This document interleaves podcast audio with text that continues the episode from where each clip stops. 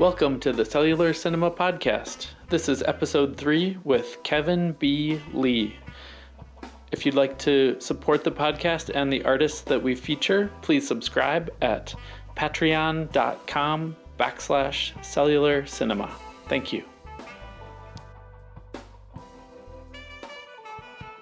And so maybe a good place to start would just be um, what you're up to now. Um, in Germany? Like what what has brought you there, and and what what you're what you're doing at that fine institution, and just your kind of current events. If you're if that yeah. sounds to you like a good place to start. Sure, you bet. So I've been in Germany since 2017. Um, I was living in Chicago before that and teaching in Chicago. And I was invited to do an artist residency at this fantastic institute called the Harun Farocki Institute. Um, for those who don't know, Harun Farocki is one of the most significant audiovisual artists, filmmakers, and critics from from Germany. Um, and after he passed away, there was an institute that was founded um, to carry on his legacy, and they really liked the work I had been doing in video essays. Is kind of um, in line with the kind of critical media practice that uh, Farocki pursued. So I don't know if that's a term that's been discussed in your class, but you know, critical media being media that um, has a certain awareness about what media is and does, or makes makes an audience aware of um, of media's role in our society and how media works, um, and and is reflective and critical and engages with theory so um, video essays, you can say, is is really a um, a major development in the last 15 years or so. I, I, I, assume you guys have seen video essays on YouTube and online. Um, you know, it's really something that just exploded with YouTube um, being a place where people could share their knowledge and uh, um, understanding of film. Um, so yeah, so I, I, come from that background, and then that led me to the the um, residency in Berlin, and from there, I mean, it was kind of weird because here, you know, in, in, the U.S., it's just like you're just considered a, a YouTuber or um, some measly film critic, you know, that just uh, doing their little thing in their corner of pop culture. But then in Germany, they like I had I had newspaper articles written about me and stuff. Mm-hmm. I was just like amazing. and I think it was this fascination on the part of Germany or German journalists that, um, yeah, that, well, that you could do this kind of critical thinking in a popular medium discourse. Uh, it, it, it connects with a long legacy of that in Germany uh, called the Frankfurt School, where people would um, really engage with popular culture in a way that was like serious, like like um, treating it seriously as a way of diagnosing what's going on in our society, what are our cultural values as reflected in pop culture, um, you know, as opposed to just treating it like disposable entertainment that you just you know spend an hour uh, binge watching or or just and just you you just forget about it. So so to actually take it seriously and to see through it as a way of understanding and diagnosing what our societal values are. I mean, maybe this is something your you guys take for granted because growing up in the YouTube generation, I mean, you see so many of these videos now. Um, uh, if you, you know, just to name one off the top of my head, Lindsay Ellis, uh, who does a really good job um, linking, you know, Disney movies and Hollywood blockbusters to things like gender politics, um, class issues, you know, things like that. So she really is um, in, in working in that vein. So yeah, so but in Germany they were just kind of like uh, really excited about this type of work. Uh, partly also because in Germany it's a lot harder to make video essays because the copyright restrictions are crazy. Um, they have much, much, much stricter regulations governing copyright and fair use. Um, yeah, and they really just kind of culturally discourage you from doing that. And so to actually see people doing this um, in the United States was something that they were really fascinated by. And it's always been kind of like pushing up against, okay, can we do it? What are the legal ramifications of doing this? Um, yeah, so so actually, this is something that uh, we kind of take for granted in the United States that you could you can you have a fair amount of leeway and and and freedom in using copyrighted materials to create something of your own. I mean, there are certain nuances that you have to be mindful of, especially con- concerning music. Music is way more strictly governed than um, uh, audiovisual material. Uh, but anyway, so yeah, I I uh, I went from there to a teaching gig at the Merz Academy, which is where I am now. They had this brand new department that they were launching called cross media publishing.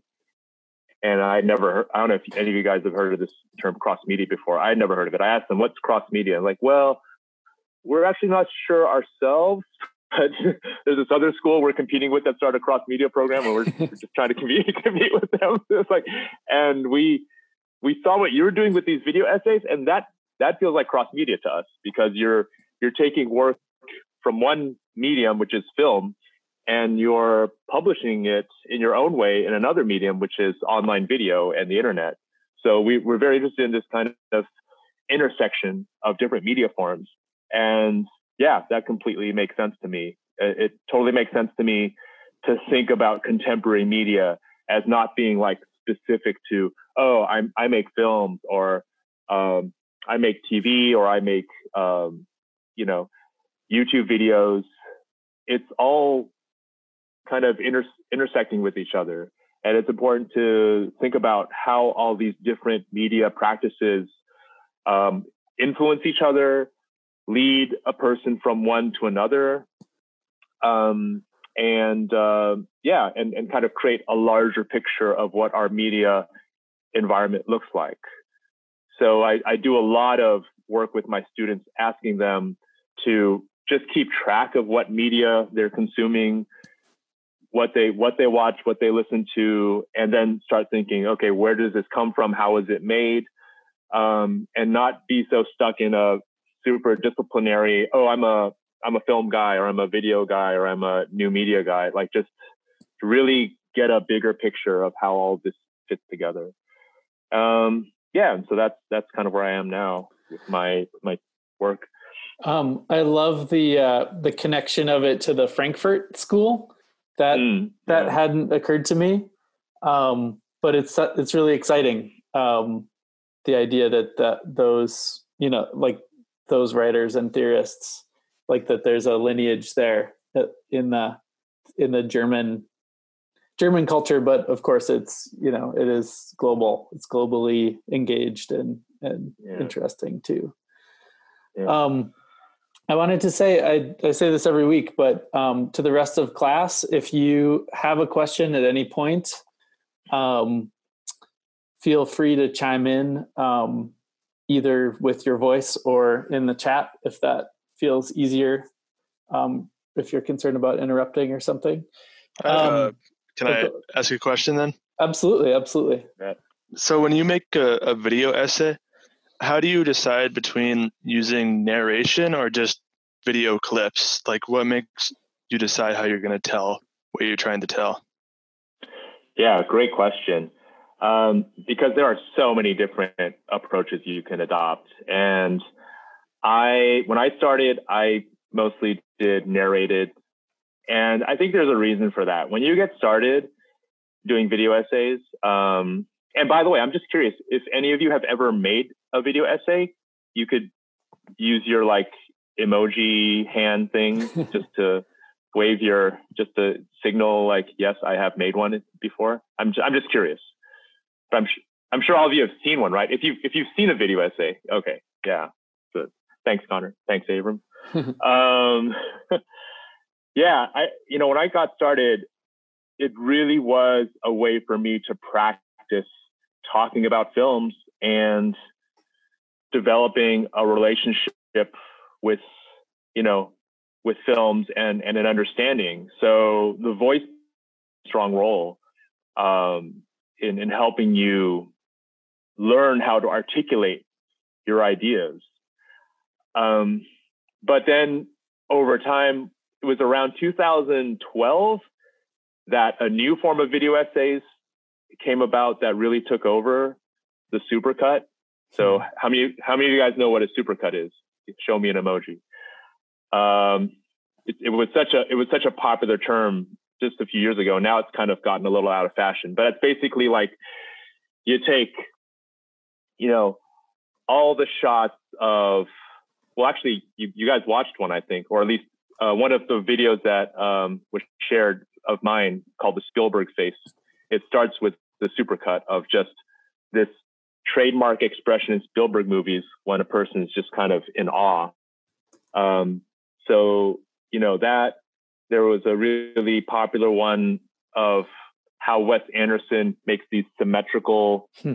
uh, centered uh, frames in his films, and that that went viral, and that that helped a whole trend of like supercuts where you just see every example of a specific thing from you know from a bunch of films, and you don't need a narration for that um, because it's just presenting an insight purely through editing, through montage, through presenting the images. And so that really got me thinking, oh, okay, you don't need the voiceover anymore. Um, but the trick with that though is how how much can you say? It's like, okay, now I've seen every example of Wes Anderson using this type of shot in all of his films. So now I now I know that, but what more is there to say about it? You know, is there an ideological or a, a deeper insight or an, an, argument that one can make after you've made this observation? So it actually ends up being actually I use it now as like the first thing I teach students um, is just to make them notice things like, okay, find me five examples of this in a film. You know, five five examples of this kind of shot. So it's really like pattern recognition. Teaching is training the eye. So that's very useful in that way.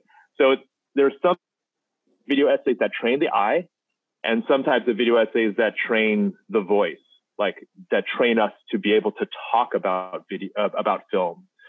So it it really comes down to like what kind of skill and what kind of ability and insights you want to you want to engage with and you want to develop in your work and you know it there's each each situation calls for its own approach its own technique it's just something you kind of have to think about intuitively but i i def if you're if you're interested in making this kind of work i encourage you to try different methods just build that tool that tool set, you know.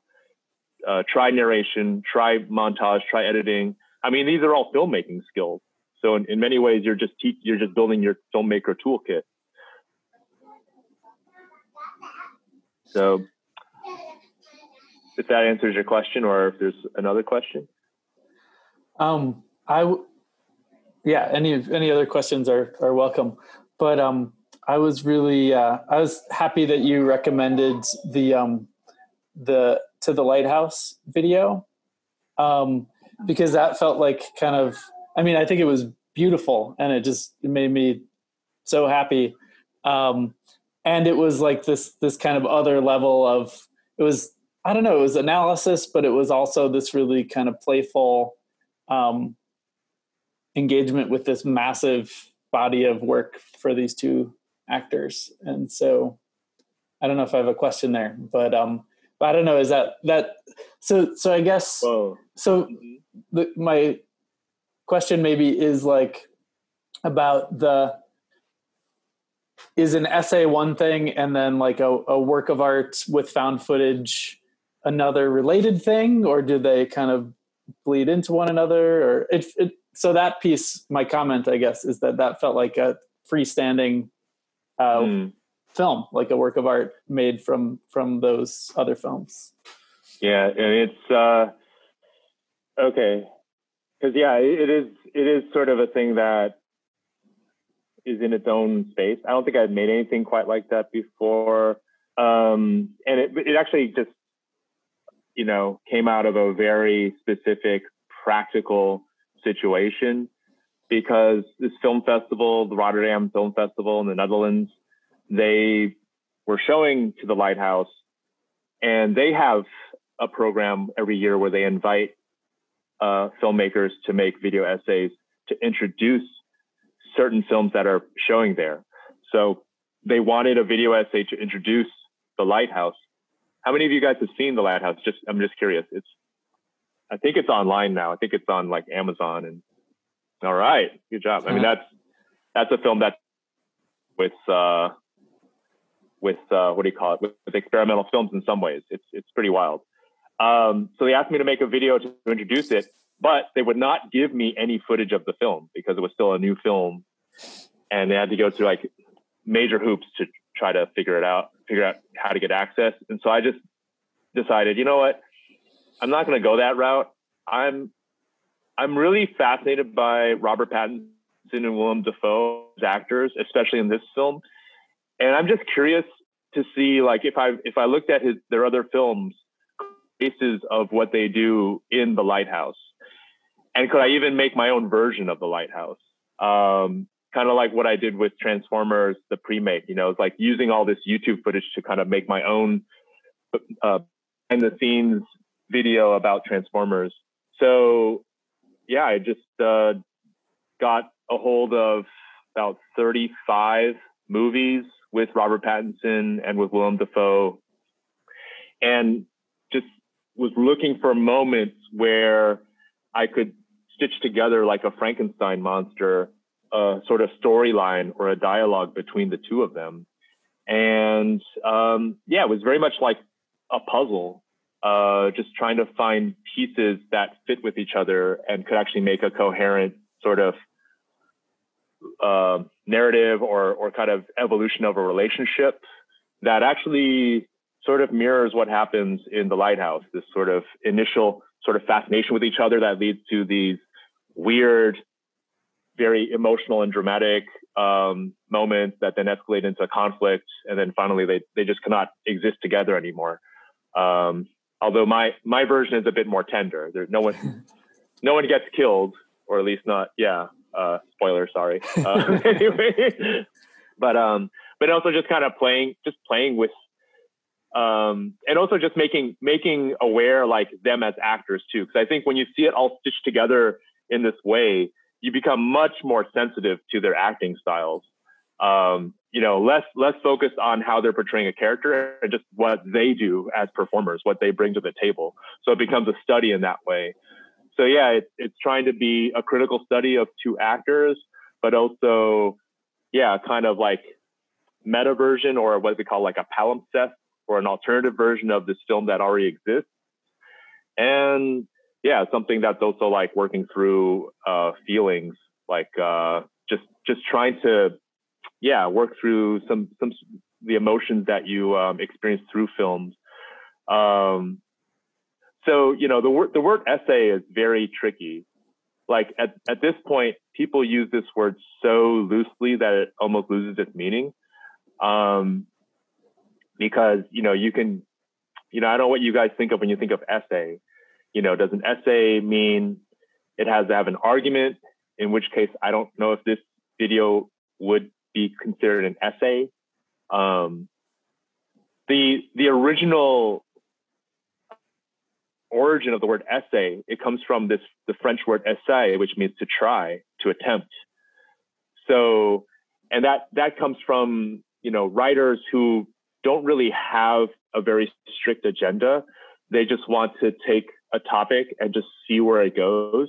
So it has this sort of exploratory aspect to it. Let's just let's just see where my mind goes with this. And to me, that would probably be like the truest um, definition of essay film. It's it's a it's a film that really is trying to reveal the workings of the mind, like how someone thinks through film. Um, you know, so it's not so much about telling a story, depicting a dramatic situation, but just really seeing how someone thinks their way through movies and through images. So, you know, if you watch To the Lighthouse, would you call this I mean, do you see my mind at work? Yeah, kind of, sort of. I mean, you know, Spielberg Face is more essayistic, I would say, because it's really exploring a topic. Transformers, the pre-make, um, you know, it, it is it is a bit narrative. It's it's investigative. Um, you know, it's essayistic insofar that you can see my mind working. I think that's really just what's what's at stake there. Um, you know, when I think of narrative narrative film or, or name brand filmmakers, I think one filmmaker that comes to mind as an essayistic filmmaker would be someone like Terrence Malick, um, who really, you know, has these very poetic moments where the characters are, are expressing thoughts um, and you know a, a, more philosophical way of seeing the world that's not so dependent on a story being developed over the course of the film. So I hope that might give you some ideas. I don't know if you guys watched um, Man with the Movie Camera, classic. I mean, really one of the uh, most amazing films ever made. A film that kind of it, it, you can put it in many categories: experimental film, documentary film, uh, avant-garde, political, but it sort of transcends all of them. And I would also call it like one of the first essay films, and still one of the best essay films, because um, they're just really trying to explore what are the possibilities of expressing yourself through movies. So, yeah, that's that's my take on essay film. It's interesting. I feel like there's maybe, um, I don't know if it's two like categories, but um, I feel like there's an approach to essay which is like, you know, here's my thesis. I'm going to prove it to you. Yeah, right. And that's maybe like a closed version or like a not necessarily academic, but it's it's yeah. I don't know. It's well, it's like here's the. I box. mean, a lot of academic is, but a lot of academic is like that. I mean, mm-hmm. it's, it's very like scientific and procedural. It's like I'm just going to prove to you my argument, what I have to say. Yeah. And I feel like con- conversely, there's maybe another category, which is, sounds like more like what you're talking about, um, which is open or creative in a different way, where it's like, I have an idea and I'm gonna see where it leads. Um, and those have two, are two very different flavors. Yeah. It, okay. I mean, it's, it's these two words that start with E: explaining or exploring. And yeah, I mean, when you think of essays, I think our first our first experience with essays is very much the explainer. When we're like, um, you know, 15 or 16 years old, and our teachers are telling us, okay, you guys have to learn how to think structurally, to have an argument, and you know, paragraph one, you lay out your your your main idea. Paragraph two is you start to develop it, come come up with some examples, and paragraph three, you come up with your conclusion. And I see a lot of video essays that kind of have that explanatory structure. I mean, this is, you know, this is how lawyers think. So it, it definitely has like a certain a certain value to it. Um, but then there is also the exploratory mode where it's like, okay, let's just start writing about a topic and you don't know where you're going to go with it. Let's just see what comes up. And actually, you know, I, I should correct myself because maybe the first type of essay that you write as a kid when you're like eight years old or 10 years old and your teacher's like, write about family, write about your summer. And you don't have to have an agenda of like, you know, my summer was was great for these three reasons. You know, like just you just have to you just have to unpack. And that's really what the explanet the, the exploratory mode is about. It's just unpacking what's uh, what's kind of inside you or what what you're trying to make sense of without a particular agenda or objective. So um, yeah, so I, I, I think uh, you kind of have to ask yourself what mode serves you, and when you're watching things on YouTube, how many of you guys are watching explainer videos, and why do you watch explainer videos? And do you ever find something that's more exploratory? Because, you know, I'm sure all of you could probably name some good explainer videos uh, that you find online. And they usually start with the words how to or why. You know, it's like they're answering the question, they're presenting you the question, they're answering it for you. Um, but I, am just curious if any of you can the comments in the chat, or you know, if you want to uh, speak up, can you think of any exploratory type videos that you find on YouTube or online, or you know, or just in popular culture that aren't just like trying to tell you how to think about something?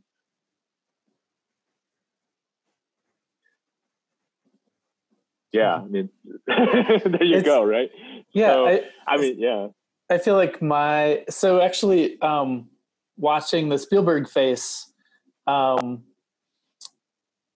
was a really striking experience for me too because um i'm a fan of like every frame of painting and like i really like what tony zhou does with that it's really useful but i guess like i've been thinking of video essays as being very utilitarian. So it's like, okay, like he's gonna, you know, unpack these ideas about editing or these ideas about this particular movie or this particular director. Um, and uh, and that's great and it's it's valuable and meaningful.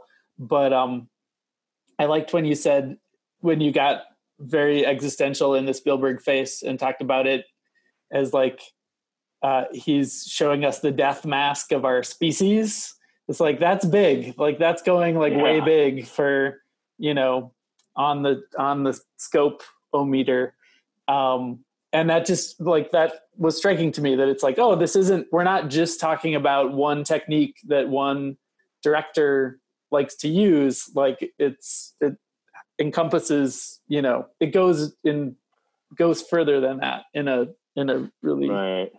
interesting way. Yeah i mean i i i surprised myself when I came to that kind of final conclusion because I, I didn't think of Spielberg as a profound filmmaker in you know in any real and then when I noticed like okay this is such an ego a flex move on his part it's like I'm going to come up with this image that basically defines the legacy of cinema for all of humankind um, and it's the Spielberg face. I'm like this this totally makes sense because he does have an ego like that. And but but the thing is, he is also yeah a, a, a genius in the, in the in the way that he knows he knows how to find an image that just speaks volumes, and um, yeah, it's a testament to him in that way. Um, but yeah, I wasn't expecting to get to that conclusion, and it really wasn't until I kind of worked through, you know, the the, the examples of this Spielberg face and laid them out chronologically. And that starts off as an explainer thing to do. It's like, oh, you know what?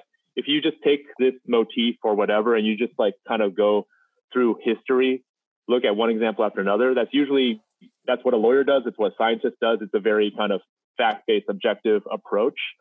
But um, you know, I didn't want to just tell a history thing. You know, I wanted I wanted to kind of go towards another dimension as to like why why do we watch movies in the first place? And in some ways, I think my my best works, the works I'm more proud of, get at this very fundamental question, just like what what are we doing this in the first place? You know, um, and it's a question I I ask myself a lot because I you know I've spent so much so many hours watching films. Um, so you know it's it's yeah I think I think when we get so caught up in like oh how do you get that shot right or how do you you know get this certain technique right or how do you how do you get movies right? You know, how do you learn these these kind of things? In some ways, it's kind of missing the forest for the trees.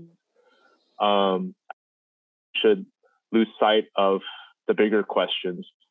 Why why are we applying all of this energy and talent and attention in the first place to you know to acquire these skills or these insights? Um, a couple of uh, there are a couple comments. Um, car- cinema cartography. I'm not familiar with that channel. Yeah, me neither, actually. Okay. Uh, I'll check. I'll definitely check that out. Thanks. Thanks for these tips and off the air videos. Okay, I'll definitely check these out. Thanks.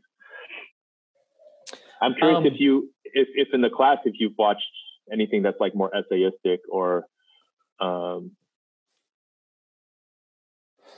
you know, we. I mean, we. I haven't been showing essay films, um, and it it kind of it only came up for us post uh, post quarantine as uh, especially with Super Eight. Um, I mean, I am a fan of kind of like.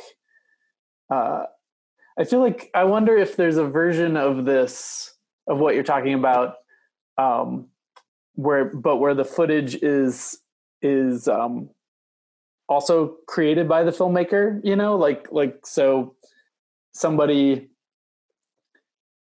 making a uh, like uh, um, Chantal Akerman maybe is somebody that springs to mind, um, or um, or uh, for some reason I'm always blanking on his name. The uh, Harun Farocki. Um, oh yeah, you bet. Yeah, like uh, who make kind of essayistic films, but with their own footage rather than um, rather than found footage or. Uh, yeah, he, so anyway, he did we, both. So uh, yeah. yeah, we um, so we've talked about it in maybe in those terms, but not not as like the the genre that we think of um, with the YouTube videos um, online. Yeah, and I mean, I I think that my my thinking on the subject is kind of like expanding as we as we talk about it. Like like it's hmm. it's more interesting to me now than it was a week ago before you shared those links and and before this conversation for sure. Uh, you know, I'll, I'll share an essay that I wrote about this um, because yeah, it was about 2013. Um, there was an essay film series that was being shown in London, and they asked me to make a video essay about essay films, and that was really like the first time that I was really thinking about essay films and video essays, kind of what relationship they might have with each other. Because yeah, there's some people. I mean, oftentimes people will kind of get them confused. It's like, okay, what does you know, every frame of painting have to do with like Jean-Luc Godard. I mean, that that would be like probably the, one of the first examples of an essay filmmaker who is shooting their own footage most of the time. Um, yeah, do, uh, do these have anything to do with each other? Because you think of essay films as being like kind of highbrow, high art, experimental film, just way up there. And then you got the YouTubers over here, and it's like, you know, can you take any of them seriously? so that, but I think that is a um, a shifting landscape, and I'm that's the thing, and that's why it's important for me to ask you guys, you know, where do you find profound experiences online? Because if anything, YouTube, the algorithms are just making it dumber and dumber. And reading articles about how the algorithms are just playing it safe, um, just to like have safe um, fun, frivolous, you know, video content.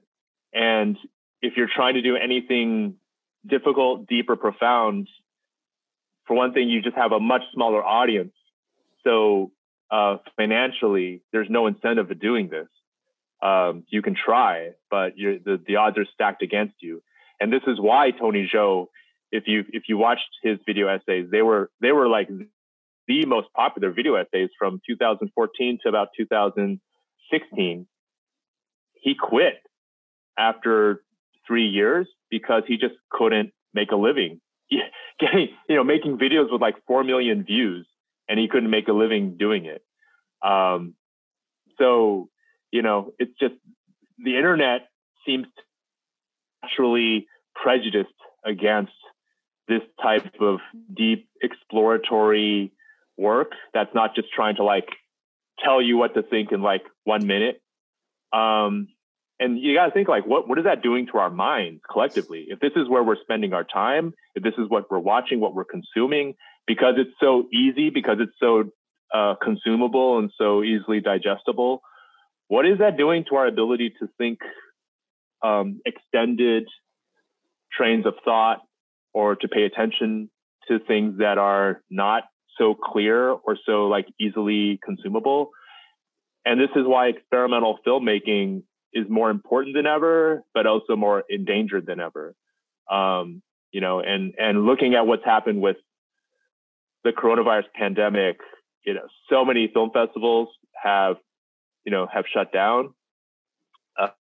in the foreseeable future. And I don't know how many of them are actually going to come back. Um, this has just been a disaster for for culture in general. Anything that's not Netflix yeah, or or YouTube or Instagram, anything that's not Netflix, YouTube, Instagram is basically taking a big hit. And how how many of them are going to come back? Um, and the kinds of experiences that we can get from them, where are we going to find it? You know, how do we how do we find and how do we create things that aren't just you know serialized TV or like you know video clickbait or selfies, you know. And I think a lot of that has to do with at what point are people just going to be sick of of just getting just that and and just wanting more than just that. So I mean I don't know if this is what what you can relate to, but um, yeah, this is why there's there's always going to be a need for alternative types of media creation, things that really speak on a deeper level to your experiences.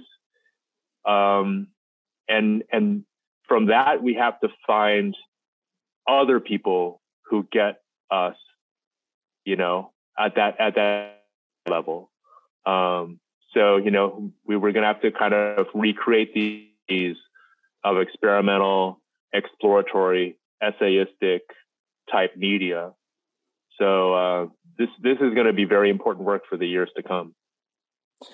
And I think it it um, I'm still thinking about you linking it to the Frankfurt School and mm. how those those guys, which I think were mostly guys, uh, those people, yeah. um, we're looking at popular culture and saying like it's really important that we think about how this works and what it's doing to us and um, right uh, and yeah you know I'll, I'll, even just throw up an example in my uh, zoom background let me see if i can do this uh,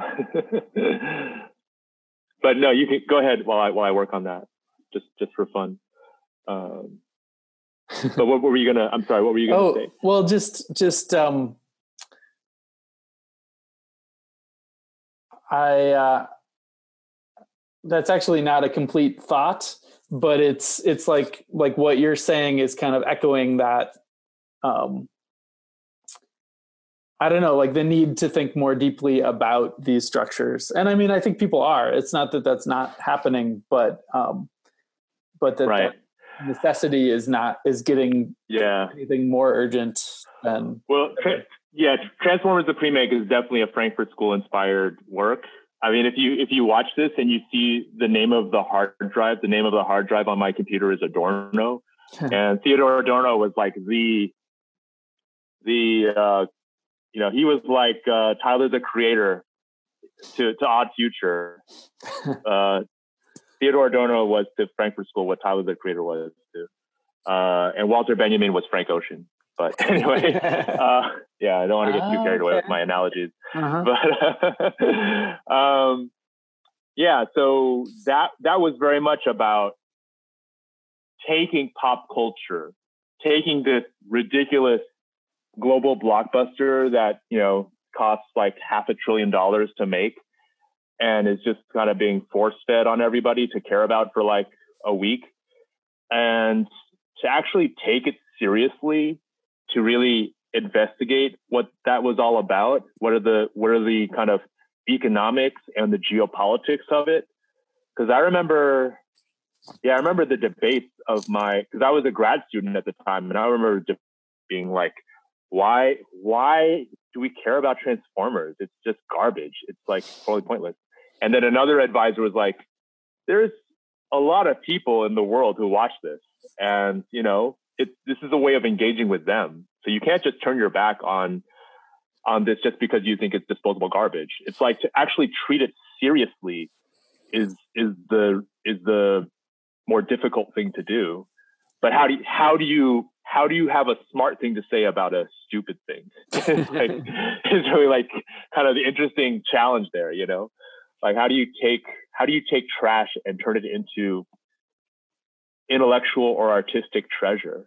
Um, and that's that's something that the Frankfurt School was all about. It's like how do we how do we look at the things around us and really diagnose them in a way that reveals a deeper layer of understanding of how what's going on in our world. So like this here is uh, the Lullaby of Broadway by a um, a really important um, filmmaker from the 1930s called Busby Berkeley, and he was really, really, really like influential in um, creating these huge, incredibly choreographed um, stage sequences where he would take hundreds of people, usually women, young women, and just orchestrate them in this in these beautiful abstract patterns. It's just going to get more and more. And so like he's influenced everybody from Beyonce to Kim Jong Un because like you know anything that's like a spectacle of bodies just in total perfect formation. He's he's the guy who came up with it. But um, the Frankfurt School, you know, they they looked at this and it's like, okay, it looks pretty, really pretty, but it totally connects to like um, 1930s assembly lines and factories. I mean, this was like the height of factory production, and every person, you know, in the assembly line having a role to play, and um, at the same time, you know, glorifying that, identifying with that. It's like, oh yeah, I could be one of these beautiful cogs in the machine, and it's totally fine because the machine is beautiful. But the thing is, I mean, this was happening in, in Hollywood, but at the same time, there was not going on in Germany. And so if you watch some German propaganda films, Nazi propaganda films in the 1930s, they look just like this with like mass spec, like, except they're all, they're all doing it for Hitler. So, you know, so it's just getting to think more deeply about these aesthetics that are beautiful. I mean, you know, I, I you can't argue that this is beautiful stuff, but in the service of what? you know so to really think about where this is coming from and what it's serving is, is that's frankfurt school um, cultural theory at work i think one of the reasons that i keep coming back to your transformers film and you know i've i've shown it in class some semesters and i've just recommended it other semesters but um but uh, i i love how effectively it gets at those political and economic questions uh, with like zero resources, right? So, you know, the mm-hmm. idea that like, oh, I'm going to make like a hard hitting, like politically relevant documentary, but I need access to, you know, I got to interview like the Secretary of State if I want to get the material that right. I need for this documentary. Um, and I don't have access to those people, so I can't make that movie. Um, and something like transformers the pre-make is this excellent example of not having any resources to work with or like at, at least kind of using um not not even just using the tools available but like using the products coming from the machine whatever you know whether that's youtube or it's the um, promotional materials for the film itself or um, and having mm. having kind of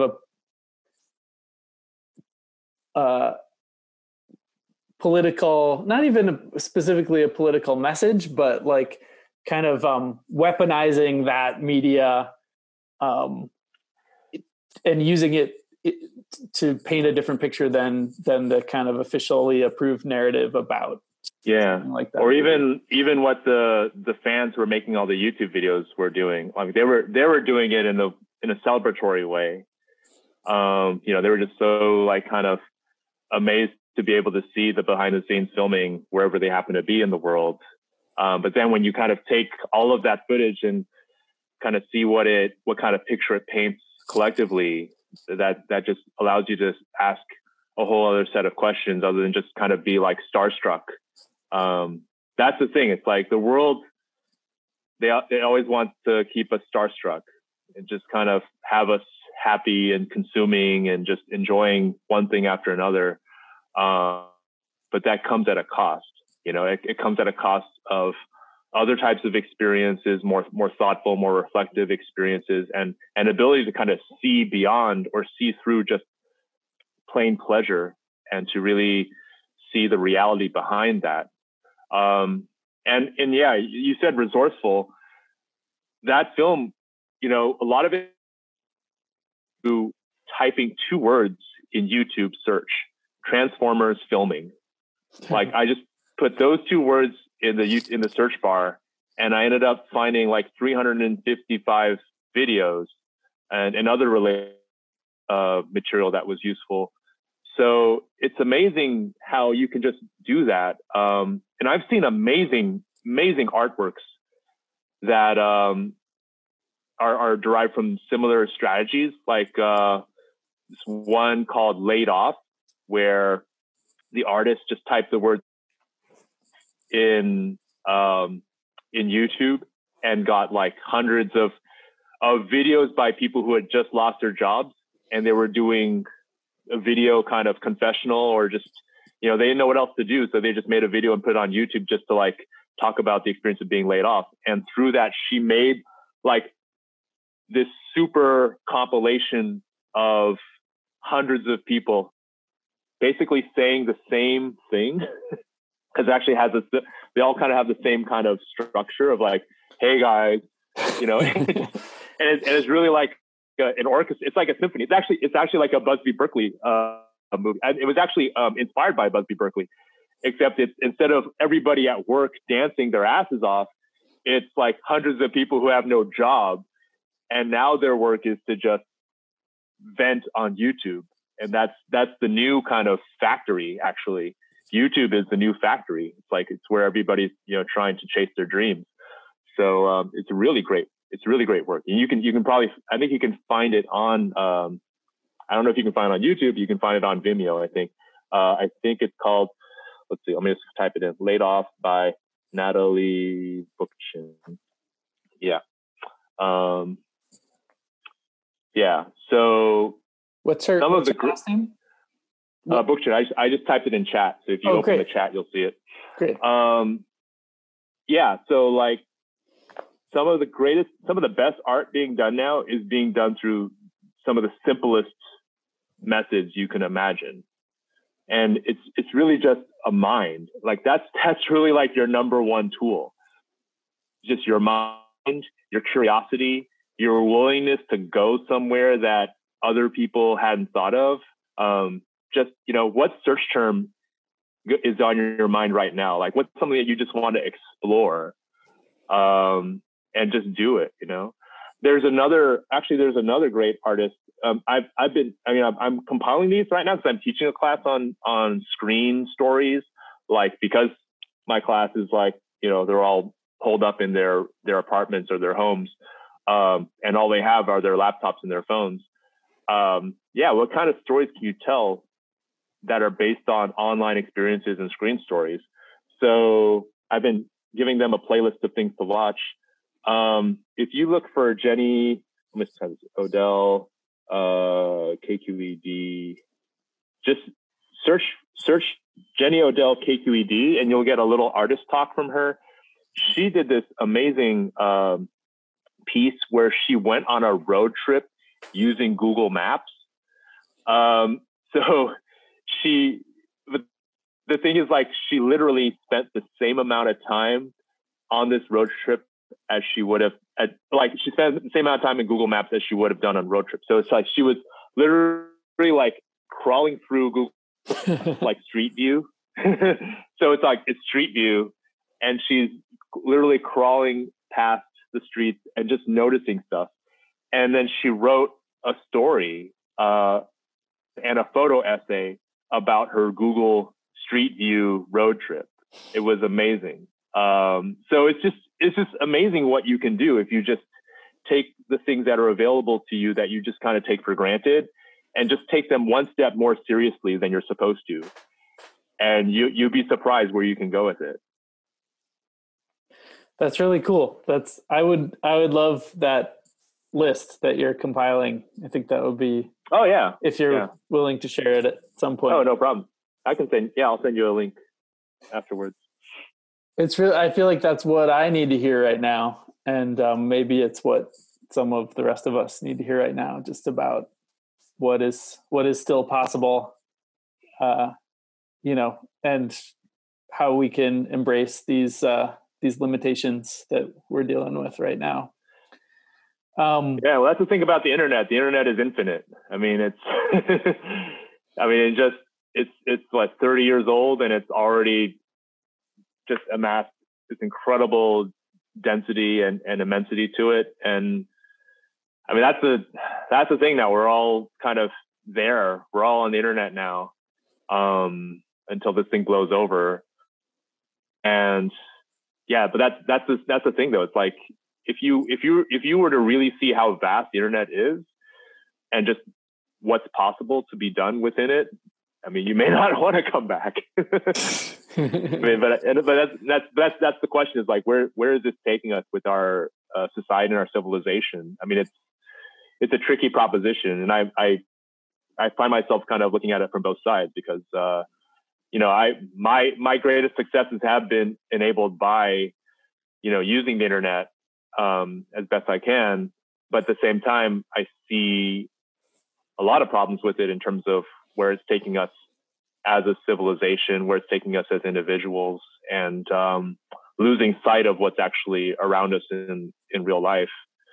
So this is this is going to be a conflict and um, a dilemma that's going to stay with us for a while. And I think that's that's but that's also very rich material for you guys as film artists just to explore that tension, um, to to not take the internet for to challenge it, um, and and by doing that, you don't take real life for granted either. You know, you have a new appreciation for what quote unquote reality is. Um, that's really great. Uh, I want to um, make a little bit of space here in case people have questions that they've been they've been ruminating on. Um, so if you do, uh, now is the time to either shout it out or type it into the chat. I have something kind of stupid to say but I figured out a way to defend Transformers. okay. so, so before you go, Connor, did you get a chance to watch the? The yeah, I watched the the pre-make. Cool, cool. Okay, go ahead. So, I heard I, I read something online today called the lawness of cool, the law of coolness above all. So, what's cooler than a car becoming something that can fight? and it's kind of marketing genius because Americans love cars and kids love toys and men love action and you got all of that in one product. So it's really kind of a smart chess move with making money. And you have all this expansive like it's like smart stupid. They they, oh, yeah, so well. oh yeah. oh yeah totally. And not yeah and, and globally too. I mean but you can trace this all the way to the 80s uh, I actually made a, actually recently made a little video about my GI Joe collection when I was a kid, um, which I feel a little embarrassed about because it's so, so like pro-war, and I I have a very different uh, perspective on that than I did when I was like 10 years old.